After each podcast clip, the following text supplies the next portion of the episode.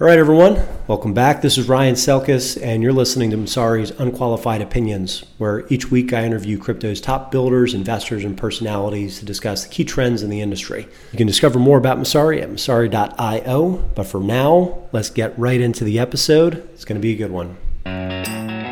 This episode is brought to you by Nexo, the only lender offering instant crypto credit lines, which let you use digital assets as collateral to get cash in 45 different fiat currencies and stablecoins. You can also park idle assets with Nexo and earn up to 8% annually. Is a company that's a strategic partner of exchanges, OTC desks, and crypto funds, all of which borrow, lend, and grow their assets using Nexo. Explore nexo.io or reach them at institutions at nexo.io to learn more. This podcast is presented by Blockworks Group, one of the top blockchain events and media production companies I've worked with for exclusive content and events that could help you with insight into the crypto and blockchain space. Check them out at blockworksgroup.io and you will not be disappointed. All right, everyone, welcome back. It's another episode of Messari's Unqualified Opinions. I'm Ryan Selkis at 2-Bit Idiots. Another fantastic guest today. Excited to have Alex Leishman, who's the co-founder and CEO of River Financial, a Bitcoin-focused uh, institutional prime brokerage and, and multi services company.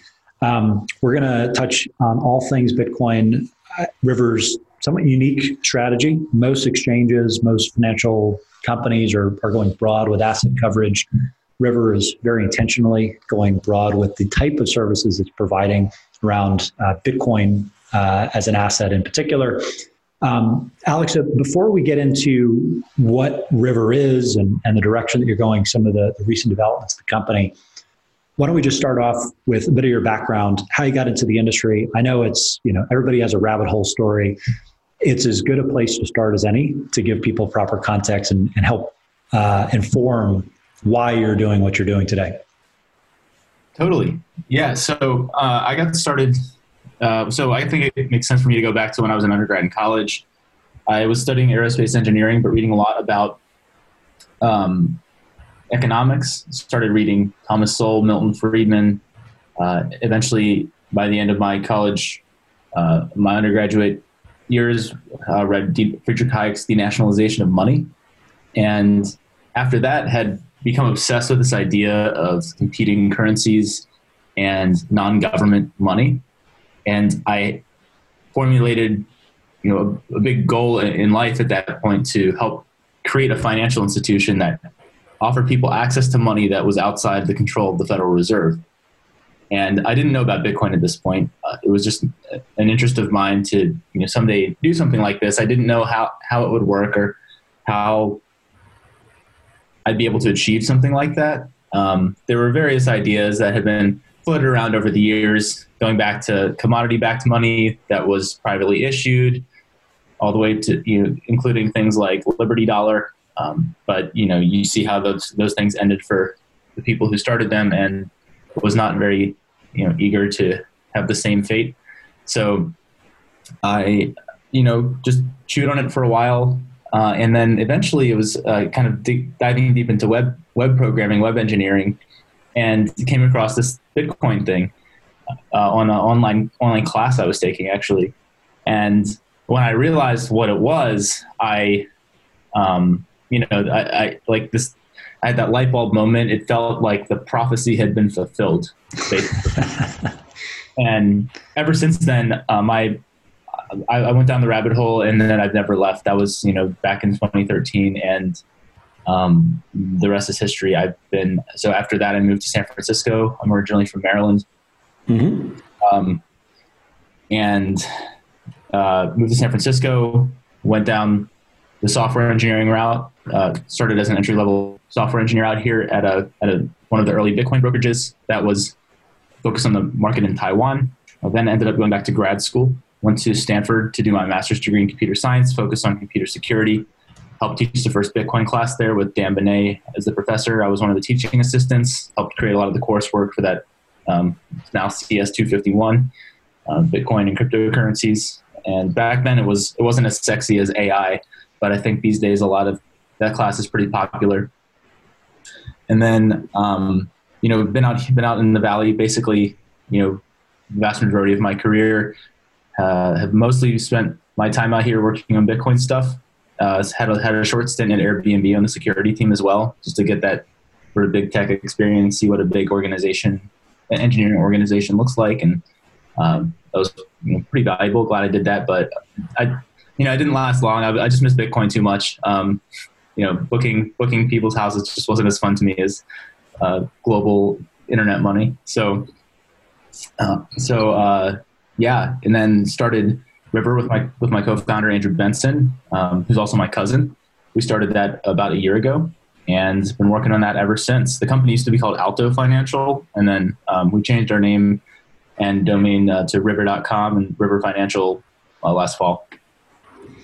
And uh, talk a little bit more about um, the strategy with the rollout. Uh, I think, given the polarization within the industry, you could imagine there would be a, a healthy uptick in interest just from the religious minded folks and Bitcoin maximalists uh, looking to promote a service like River that's going to be explicitly focused on Bitcoin as an asset, on soup to nuts services surrounding Bitcoin as, as a payment technology and, and settlement layer.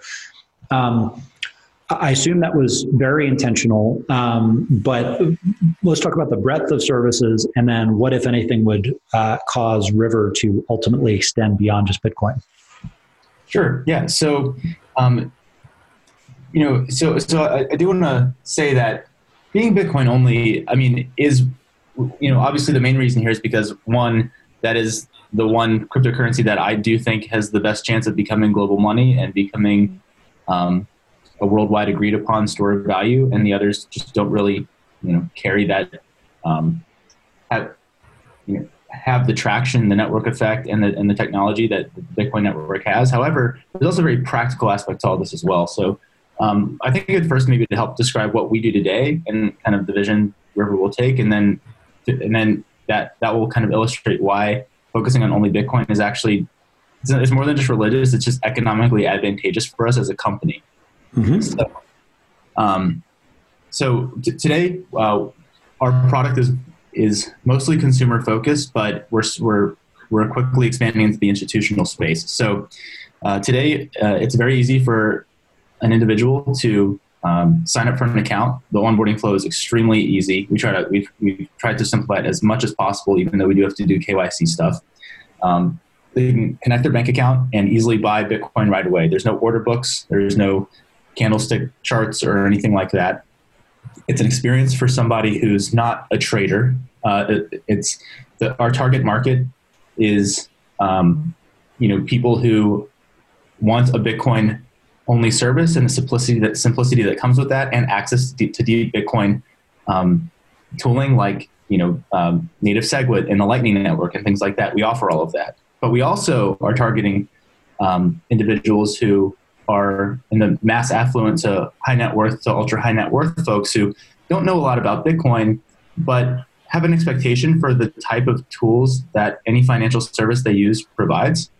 Mm-hmm. And we want to make Bitcoin as simple for them as possible, but also provide them the tooling and the experience that they would expect from the traditional financial institutions they're used to.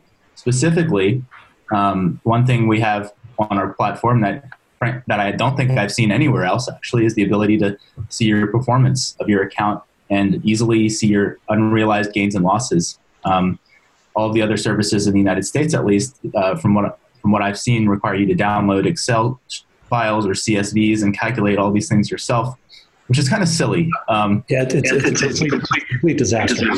Yeah, absolutely.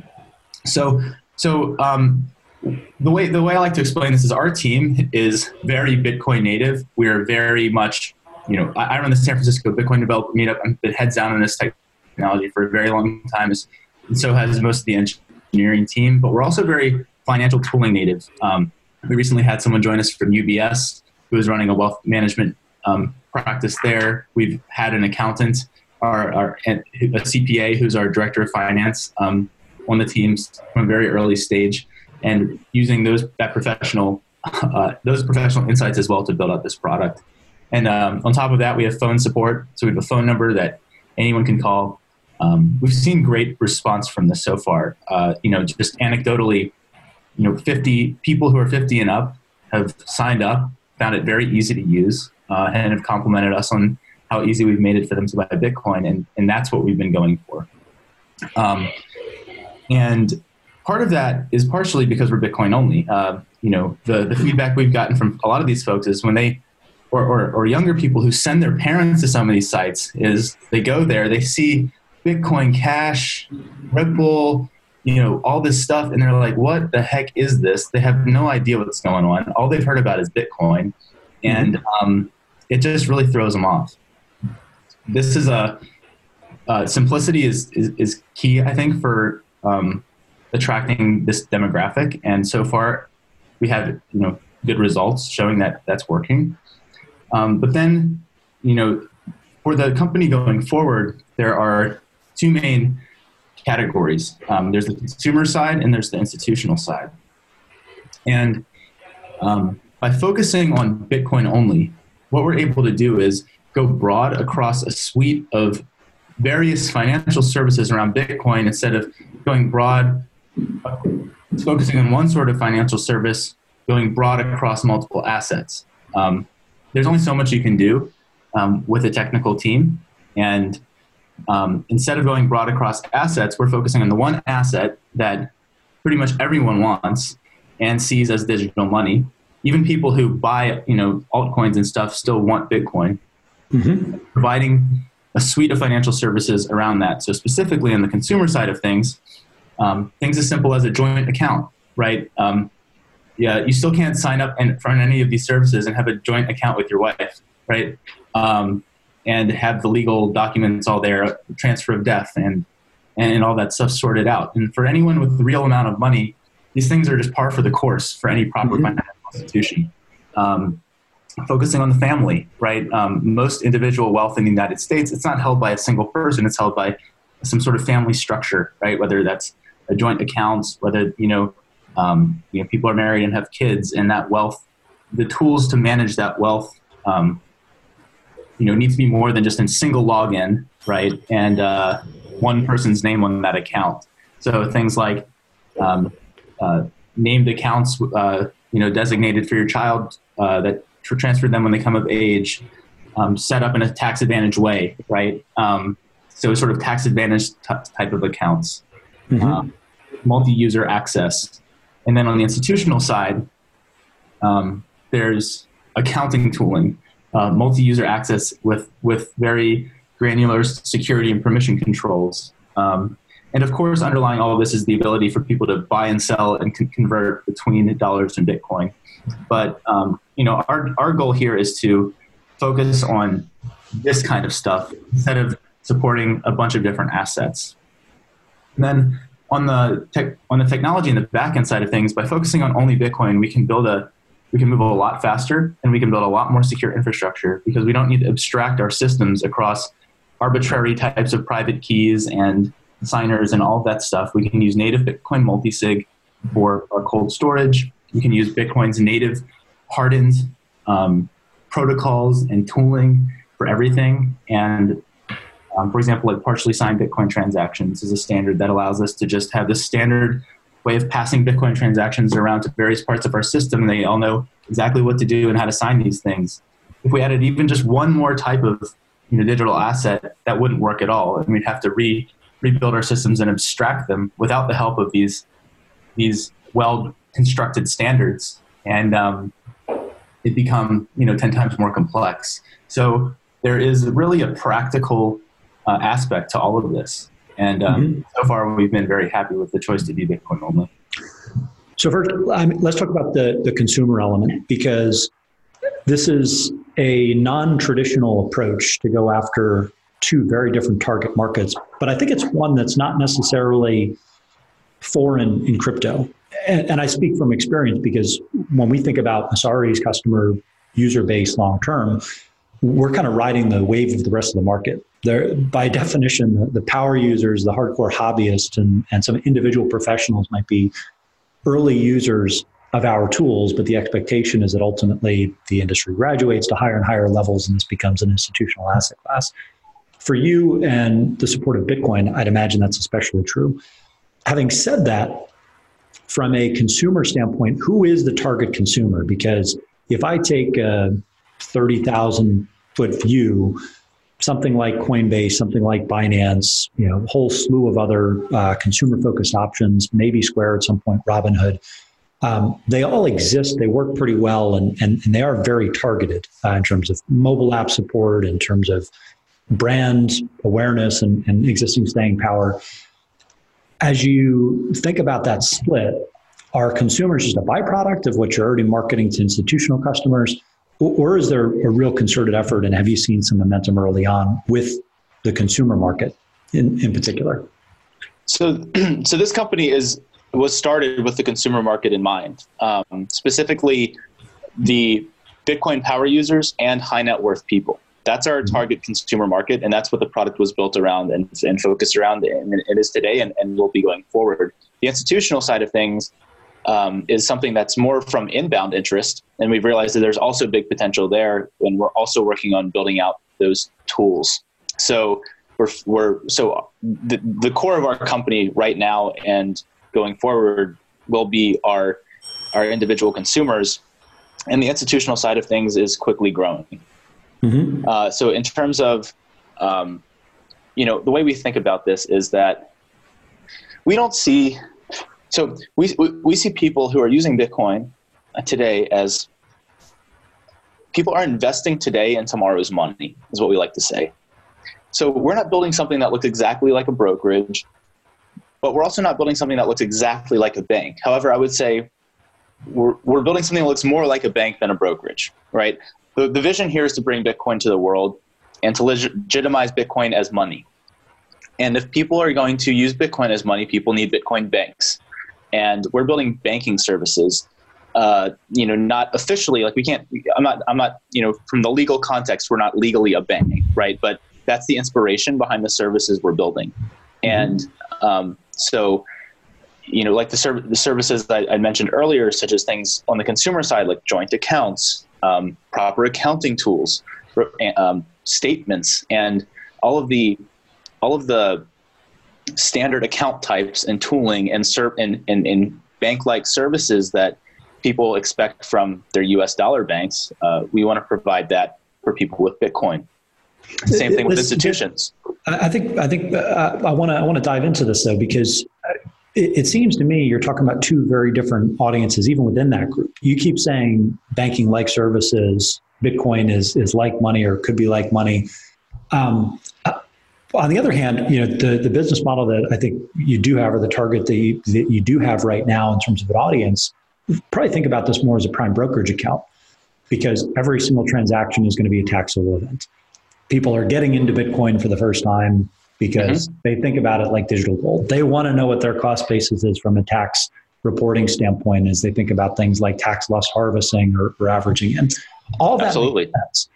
Um, so I I get a little bit confused if we're conflating that with a Venmo like payment app experience, which I don't think is what you're going for. But but you keep saying no. like services and, and and Bitcoin as money. How, how do you kind of reconcile the two things, or, or, or are we just talking past each other a bit? Well, I don't think we're on on a different wavelength here. Um, so you know, we're not building a Venmo sort of thing right now. But if you think about what a high net worth person has with a bank, um, mm-hmm. it's a phone number they can talk to. It is someone who often has a high level view of of their assets um, and can help them move their money when they need it. And mm-hmm. just because Bitcoin is also used as an investment, uh, and and that and people want to know their cost basis and their and see their tax lots and which which we provide very clearly to everybody. We're even surfacing the ability to do specific identification when you sell and transact. And we keep track of all that information for you. it's confusing because Bitcoin is confusing. Bitcoin lives in this weird world between an investment and money. And we've never seen anything like that before. And therefore, our product is going to live in this duality between this sort of brokerage type service and a bank like service.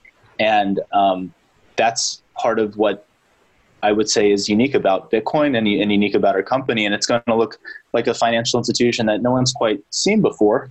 Mm-hmm. And um, it is it does sound confusing, but the reality is the vast majority of people today they just want to buy and hold Bitcoin. But there's also a, a solid number of people that want to transact in Bitcoin, especially institutions mm-hmm. um, who are who are paying people in Bitcoin and using it as working capital. Individuals we expect will con- well as Bitcoin continues to grow, the the reasons to use Bitcoin will move more and more from an, an a speculative like long term investment to a transactional currency, or at least um, something that they, they do use to move wealth around. And that's you know so so that's the approach we're taking here, and that's how we're thinking about this. But whether or not it's a long term investment or they're using it day to day in transactions, um, the same needs still apply. People need these. Um, people need uh, joint accounts. They need multi-user access. They need accounting tooling. They need tax advantaged uh, services, and mm-hmm. um, especially the higher net worth people, they want someone. They want a higher touch service that can help them out with all these things. Look, I, I, think it makes a ton of sense. Uh, I'll uh, I don't very rarely uh, do anything like this, but I'll, I'll, give you a little bit of a, a vouch and, and uh, marketing plug here. I, I, think that most people that haven't been knee deep in, in the industry for a while don't understand what a fucking nightmare tax reporting is. You know, when I got into the industry in in mid late 2013, um, Coinbase was my first impression of the industry, as I'm sure it was many others.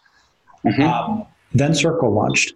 Then I opened up exchange accounts. Then I transferred money to a ledger. I, I moved money to Xapo for, for you know, certain purposes. And one of the reasons I had all these different services in place was A, the fee structure was different, and B, you knew that enough services had failed where you kind of had to move money around just in case you were going to be a victim of some you know, hack or, or exploit. So it's just good portfolio management, just single asset portfolio management. And the long term disaster that I think that is going to cause for me, for so many other people, and it took hour, hundreds of hours probably collectively just to reconcile cost bases for, for my own personal taxes. I think that alone is is worth its weight in gold. And then if you can um, ultimately, pair that with something that I think you also do well this recurring buy option. If, if mm-hmm. you basically turn that into something where every single transaction that you conduct, which is a payment, is first um, front run maybe by a recurring purchase. So, so if you can take a tax consequence out of that transaction and, and essentially bifurcate between a savings account and a checking account, one of which is is just leveraging Bitcoin as a rail. Um, mm-hmm. The other, which is, is treated more like a, a prime brokerage account and um, and something that actually treats this as in, in, terms of your gains and losses. That to me seems like maybe uh, where this could evolve and, and and where you're able to thread that needle. This is a consumer payment and, and investment you know application in one one umbrella. Um, I'm not trying to lead too much but maybe give a little bit of, of a skeptic's context, uh, knowing that this has been a personal pain point for me. Um, and and can also ask like is is that spot on? Are there shades of gray there? What um, how are you thinking about that in general? Because pay you know uh, payments they're they're kind of a nice to have, but they're not a must have for most of Bitcoin's demographic today that's thinking about this like digital gold. Mm-hmm. That, that that's that's spot on, Ryan. And to to paint a picture of what the product is going to look like um, in in the coming months. Um, right now, you just have one account when you log in, one user, one account. To to paint a picture of what we're what we're building out here is, you'll be able to log in and uh, just and create multiple types of accounts, right? And so um, one of them being a sort of transactional account, um, similar to what you were saying. One of them being your account for you know, longer term proper um, investing, and uh, the, the the cost basis challenges and, and the reporting challenges when an account is shared between used for investment and transactions um, get really messy, and that's something that we have already started to solve for individuals. For example, um, right now. Uh, you see all your cost basis, but do you really want to see a, a, cost basis or a tax lot for every time someone sends you a 10 satoshis on the Lightning Network? Um, no, right? And, and, so we've we've been thinking through all of these sorts of problems. And um, you know the, the, way the product is moving is for the consumer you'll be able to log in see a transactional account see a you know deep savings vault um, uh, you know like lending tax advantaged accounts right? Um, do you have a small business? You want to see that just kind of umbrella under your own under your own login. Do you have a joint account with your wife? Um, she'll be able to you'll see that. You'll see her um, name on that as well, and she'll potentially be able to have access to that. Uh, you want accounts for your kids, uh, you'll see all those under your login as well, and um, you know that's the goal here. Uh, is that kind of future. Mm-hmm. Um, the so we'll talk about the second uh, element here, which is the institutional side. I, I think it, it, it makes sense as a wedge to build for an end user and individual in mind. As far as institutions go, there's a new crop that's coming in that's going to expect these types of services as, as table stakes. At the same time, there are other pretty darn good options between Fidelity um, and Tagomi and, and some of the upgrades that, that other uh, very large crypto household names like Coinbase are, are, are making on the um, on the institutional side. Mm-hmm.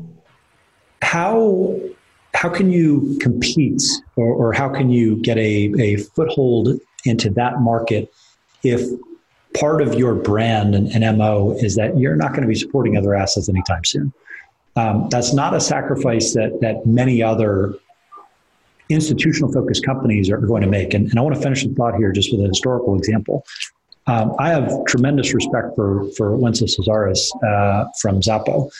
Mm-hmm. he was adamant for forever, and, and, I think still is, about supporting Bitcoin, Bitcoin only for its mm-hmm. capacity. That ended up hurting them significantly with crypto funds, other family offices, investors that needed multi asset support for institutional custody. And I, I'm wondering how you can avoid getting pigeonholed there or, or feeling like you're going to ultimately be forced to support other assets, even if they're not core, um, in the in the short to medium term for that clientele where you're going to have some whale customers that come to you and maybe they only want bitcoin to start but then there's another asset that crops up and they say actually we really like to take a look at this. We'd like to do it you know under one umbrella. Today you know face the do you as a company face the risk that you must, absolutely must support other assets sooner than you want to or, or risk losing some of that business where where does that fit on your list of concerns yeah and, and that's a great question and we get asked that a lot and i just i think it's kind of um, you know, to illustrate how we think about this, I, actually, uh, I don't think about not supporting other assets as a sacrifice at all. In, in fact, I think it's the opposite. I, I, think having to support other other assets is the sacrifice, and I think that what we, I think that the the um, the family of companies that, that you mentioned. First of all, there's there's two main things here. One, our institutional product is not focused on traders or or institutions that are fine financial institutions that are looking mm-hmm. for, um, you know, all these complex execution services and are, and are and are trading and are sophisticated in that capacity. That's not the institutions we're focusing on. Uh, we're focusing on institutions like an LLC that wants to hold Bitcoin, or uh, or a company that use that you know has Bitcoin holdings and uses it to pay people. Um, uh, there's a there's a whole other crop of institutions that doesn't need complex um, they, that doesn't need complex um, trading services. Uh, mm-hmm. we're, we're, focused on the institutions that want more Bitcoin banking services, which of which there are a significantly growing number, and we're getting a significant amount of inbound for those types of services. Our goal with our institutional product is to be the pro- the institutional product accountants love and operators love because of the tooling that we provide. You know, uh, if, if we don't have a, a beautiful GUI to be able to place complex sorts of you know TWAP orders.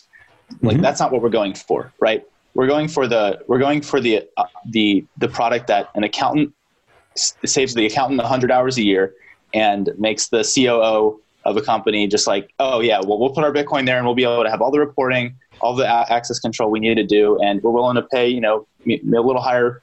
You know, we're not going to get as good of an execution price potentially, because we're, we're, going to be we're more premium. We, we're going to charge more than um, these these trading firms that are built for people who are you know flipping flipping coins all day and so that, that that's kind of the take we're going there but then the, the other question here about whether about the multi-asset support um, you know i we haven't seen any of that yet. No one's so far no one's asked us do we support x y or z uh, coin? Um, and i think that i truly do think that it's almost a self-fulfilling prophecy. By focusing on only Bitcoin, um, we can build tooling that no one else can build because they're they're focused across the spectrum and across all these different cryptocurrencies. And the way I like to frame this is there's almost a bit of a paradox here, and that's if there's going to be a world of multiple cryptocurrencies and crypto assets, then they have to be differentiated in some capacity at the protocol level. And mm-hmm. if they're differentiated in some capacity at the protocol level, then the products built for those need to expose those protocol level un- um, unique things.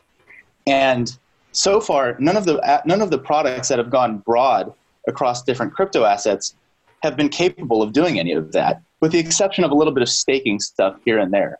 So what we're seeing is that, um, you know, no one's really just picked one asset, and, and to us, it makes sense to pick the one asset that everyone wants and is by far the most popular and really truly build a financial institution around that and try and do one thing really well. No one's tried to do that yet, and, and that's the approach we're taking. We're not, you know, if we tried to go broad across a bunch of different assets, I mean, we'd just be like everyone else, you know, and and um, we wouldn't really be not need, be needed. We're trying to build something different. And, and you guys uh, closed around in, in Q4, correct? Uh, we raised a seed round last year. We'll be announcing the details of that um, in a little bit. Okay. Well, I won't scoop you on this podcast. I'll, I'll show a little bit of mercy here, so I don't I don't okay. ruin your marketing calendar. Um, what uh, what, if anything, about your approach changed the type of target investors you were approaching? Was it kind of traditional crypto investors? Was it uh, more um, legacy venture capital firms? How, how, did you think about building a network that was going to buy into this single asset focus, which you know really does cut across the uh, uh, go against the grain right now? Yeah. So you know, to be honest, we don't view ourselves as a crypto company. I think that's like the mm-hmm. big thing here. We're we view ourselves as a financial institution that's legitimizing Bitcoin as money, and so mm-hmm. because of that, we don't, you know, um, our focus isn't on winning over uh, like crypto investors or, or, people who are necessarily um, have been in the space for a long time. Uh, now, winning over the Bitcoin people has been one of our focuses um, because we I do truly think that by building a product for those people who like really love Bitcoin. Um, is it, it, one? Um, there's no product out there yet that really kind of checks all the boxes, and so I think we've built that with our, our Lightning Network support, our really good on-chain functionality. Um, but also, there's just been no product that also checks all the boxes for people who are totally outside of this world and expect this, you know, proper normal financial tooling. Basically, our approach here is the, the financial in- industry has gotten a lot of things right over the years, and, mm-hmm. and, and the products that they've built and put out. And we we're trying to take as much of that as possible. And so, um, in terms of people we, we are partnering with, uh, but you know, both investors and, and consumers and just people we talk to, a lot of those people are just from the traditional financial world who are starting to get interested in this. Um, we have a lot of conversations with registered investment advisors, um, mm-hmm. you know, wealthy folks across the country and, and all states. Um, the Midwest, Texas, Florida, um, all over the place. And there is so far very few of these conversations. Um, you know, anyone's asked us about alternative assets uh, outside of Bitcoin. Let's let's broaden the scope of Bitcoin a bit. How have you thought about Bitcoin Cash support and and the one true Bitcoin Satoshi's vision? Uh, uh, and, and and I think that's important for two reasons. One, uh, there there is a sizable sub communities around. Um, well, let's just focus on the one that matters, Bitcoin Cash. Uh, there is a sizable sub community, especially international, around Bitcoin Cash. Maybe more importantly, the precedent has been set that there could be other hard forks and other assets that you may have to support or think about support for. Um, what is going to be the policy and, and, and thought process behind how to handle future instances of, of chain splits where, where new assets might emerge and, and that effectively makes you either multi-asset or puts you in a position where you need to find a way to distribute the proceeds of the non yeah. fork to your customers yeah so um, actually nick carter asked me this question recently and you know the reality is um, i think it's a bit of a fool's errand to try to predefine the rules you're going to use for choosing a fork if there is one Mm-hmm. And so we, we haven't done that. However, the reality of the situation is if there is a contentious hard fork and the other and, and, and both sides have significant value and, and we have to pick one, um, you know, the most likely outcome is that we do pick one and we only support one because our thing is doing one thing and doing it well. And, and then the second one gets, you know, we give clients the option to take the distribution and uh, you know give us an address to send it to them, or we just automatically cash it for the you know sell it and, and credit their um, their account for the the fork side that we do support. So that's that's the game plan. I don't see a contentious hard fork come. There, there's nothing on the horizon that I see causing something like this. Um, um, you know, maybe maybe down the road, um, but you know, it, nothing nothing in the near term that I'm too concerned about. Well, time time will tell, but some of the privacy upgrades that might hit the Bitcoin blockchain could become contentious, just from a compliance standpoint. Um, if you want to continue to support these assets, or many of the major exchanges want to be in a position to support these assets, um, that's maybe a little bit too down the rabbit hole of, of theoretical. But but what is your uh, position on on Bitcoin privacy and, and how to navigate that particular element? Um, just from a, a KYC AML standpoint, and, and some of the guidance is coming out of FATF and and the group of entities that are trying to triangulate around what a crypto solution to the travel rule can be. Yeah. So, there, I mean, there's two aspects to this. One is the protocol level, um, kind of privacy technologies that, that, that can be built, and the other is how companies like ours interface with regulators and uh, how the conversation around this moves forward. I do think that it's it's our responsibility as institutions to help steer the narrative here and to help educate regulators on this issue and to do as much as possible to protect the privacy of our clients. Um, I think that it's still too early to know exactly how this is going to play out. I don't have the answers. Um, mm-hmm. My goal is to have conversations with the regulators, have conversations in DC, and try to explain to the regulators, um, you know, how one how this technology works, two how, I mean, we're already we already KYC our users, so um, if someone's committing a crime, uh, uh, you know, old good old fashioned police work and a subpoena is perfectly um, capable of of solving any crime. So I, you know, I, I think that um, trying to turn every Bitcoin exchange into part of a surveillance dragnet is a huge mistake and isn't good for the United States in general. And that's a conversation that needs to be had. Um, I truly do think that, that that way of thinking is anti-American, and um, you know, very, you know, reminds me to something that, that, the Soviet Union would have in place. And I, I, I, think like that's a conversation that needs to be had, and um, and I think we can make a lot of progress here. Now, that's not to say regulators are, a lot of them do have very good intentions and i've spent time talking to regulators and you know from their perspective they, they see people all day who are stealing money committing atrocious crimes and and need to be take uh, and need to be um, and justice needs to be served and they they you know their intention is to make it as easy as possible to stop bad actors.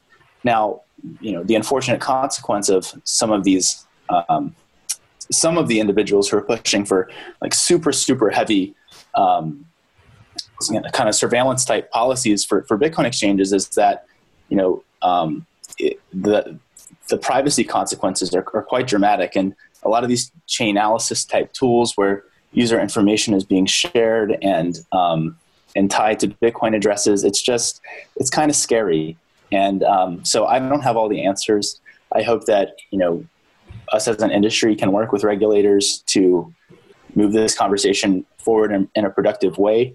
Um, so, so yeah, I, I don't know. We'll have to see how this plays out.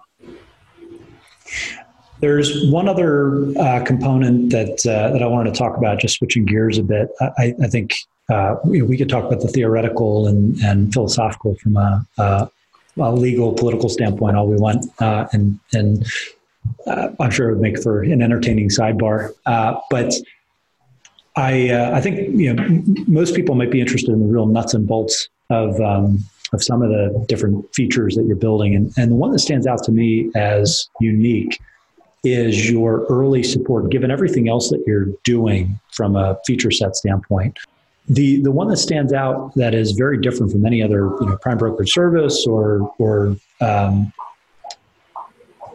banking like you know trading like focused entity is the lightning support that you have. What would have been some of the key learnings early on and, and where do you ultimately think lightning is going to play a, a role long term in your product aside from what it seems like right now might just be kind of experimental um, integration yeah so the way we view lightning support is just one more rail to move your bitcoin on and off in and out of your account with us um, mm-hmm. so uh, I'm about to put out a blog post, you know, called "The State of River" in 2020. Uh, you know, kind of over the last year. Uh, so far, we've seen about nine percent of our clients use the Lightning Network. Mm-hmm. Um, so it definitely is still sort of beta, and we do have limits on the amounts you can deposit and withdraw because of, you know, obviously the natural um, issues that are yet to be solved around just handling capacity, also just giving us the ability to learn uh, and manage a service like this. It's there aren't many Lightning services that um, are multi-user and are, are moving large amounts of money, and it's just something we need to learn and, and grow up with. And so um, we have seen quite quite solid success in, in, in payments, and um, our clients have been overall quite happy. We do see some failures here and there um, oh, some of it's routing and, and liquidity constraints, but some of it is just little quirks with other types of nodes and wallets. And um, so things like that still definitely need to be worked out. But overall, I've been very happy with, with how this has evolved. Our Bitcoin infrastructure in general, um, we built out from scratch. Um, our, for our Lightning node, we use LND, but we built out our own Bitcoin wallet. Um, obviously, we use Bitcoin Core for our consensus, um, you know, for, for our consensus and, and peer-to-peer stuff. But uh, all of our Bitcoin infrastructure and our, and our, our web infrastructure is stored uh, on our own servers in a big 2,000 pound vault. Uh, we decided that early on that we couldn't go in the cloud and have a solid security foundation. This the attack surface is too large in a cloud environment. Um, if we were at AWS or Google or Microsoft Azure, there'd be you know potentially hundreds of people that could theoretically access our systems and this wasn't acceptable for a company building a bitcoin financial institution. So uh, we, but we've been very happy with how everything has worked out. Um, so and because we're bitcoin focused we can do all this very focused um, you know uh, build these focused services around things like the lightning network. Special wallet features. One thing that we're in the process of working on is giving clients the ability to set up um, an account by registering a hardware wallet so that instead of withdrawing to a specific address, they can just withdraw to their hardware wallet in the UI and even set up an automated recurring purchase that auto withdraws to that hardware wallet. Um, all of those things are things we can do because we have this custom Bitcoin infrastructure and we can um, create you know arbitrary wallet types and have multiple wallets for multiple users uh, going forward. Theoretically, we could do things where uh, we could have a vaults type of account where we have a segregated wallet for each individual user we can see all of your UTXOs when you deposit them. We can send you, you know, theoretically, you know, a, a, signed uh, or dummy um, PSBT that proves that we have ownership of those UTXOs you deposited, which serves as effectively a proof of reserves. Um, mm-hmm. You know, there's all sorts of cool things we can do because of this.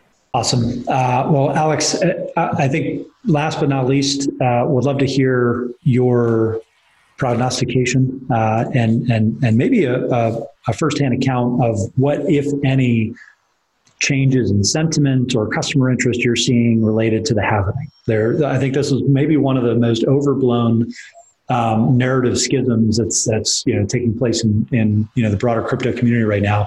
Is the halvening already priced in because there's a ton of people that are emerging market hypothesis, you know, uh, you know, bulls and proponents, and, and a lot of ink has been spilled on the subject. Or are we in a position where the narrative alone is driving more interest from both an individual high net worth, but also institutional standpoint? Where have you seen any signal amidst all the noise, given the service you're running? So I will say I don't know, and I won't. I, I don't ever pretend to know with these things. And mm-hmm. anecdotally, though, um, it might be interesting to know that I haven't heard one person who's not kind of in deep in the Bitcoin world already ask me about the halving. Um, so I don't think that kind of everyday, um, you know, individuals, especially like high net worth individuals who are starting to think about Bitcoin, are I, I don't think they're actively thinking about this halving coming up. Um, so that's not a, that's not something I've I think is top of mind for many people that I've spoken with. I'm not sure the implication there, um, but uh, you know, I, I've I've had only the only people very deep in Bitcoin already have brought that up at, at all. Interesting. Um, well, uh, in terms of what people should look forward to for new features this year, new rollouts, what um, what does the roadmap look like for 2020, and what are you most excited about? Yeah, so I'm most excited uh, right now about our effort to split out our user interface into this multi-account, multi-user um, structure where an individual can have multiple accounts under one login and add different users of various levels, like accounting, uh, like like their accountant or financial advisor or spouse, and mm-hmm. create all these different account types. And, I, and I'm very excited about all these different account types that we're building out. So, like I mentioned, um, uh, kind of transactional accounts like saving, um, non-custodial, where you're registering your hardware wallet with us, but we still watch your coins for you, um, and uh, tax advantaged accounts. And on the consumer side, that's the stuff I'm most excited about. On the institutional side, building this product that um, operators and accountants at companies that hold Bitcoin love is, uh, I think, going to be a really big deal. It's a beautiful looking site and service, uh, and uh, thank you. Certainly a novel looking approach. I, I, I, can't imagine what you must have spent for River.com either. Um, so Wasn't cheap. I'm sure uh, five letter, uh, you know, pretty pretty prominent brand name. Uh, can't be can't possibly be cheap, but it, I think it speaks to the the brand that you're trying to build. And so far, uh, by by all appearances, it, it seems to be working. So, good luck for the rest of this year. I, I hope things go swimmingly well because if they go well for you guys, it probably means it's going to be going well for me as a personal Bitcoin bag holder. Um, probably. But uh, but in the meantime, uh, where can people reach out, find out more uh, about the company and uh, and and you personally if they want to follow you on Twitter?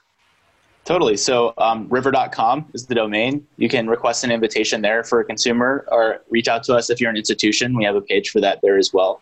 Um, if you want to reach out to me directly, uh, my email is alex at river.com, or you can follow me on Twitter at Leishman, my last name, L E I S H M A N. So, yeah, I'm very, um, I'm easy to reach and try to be pretty responsive. So, feel free to reach out if you have any questions.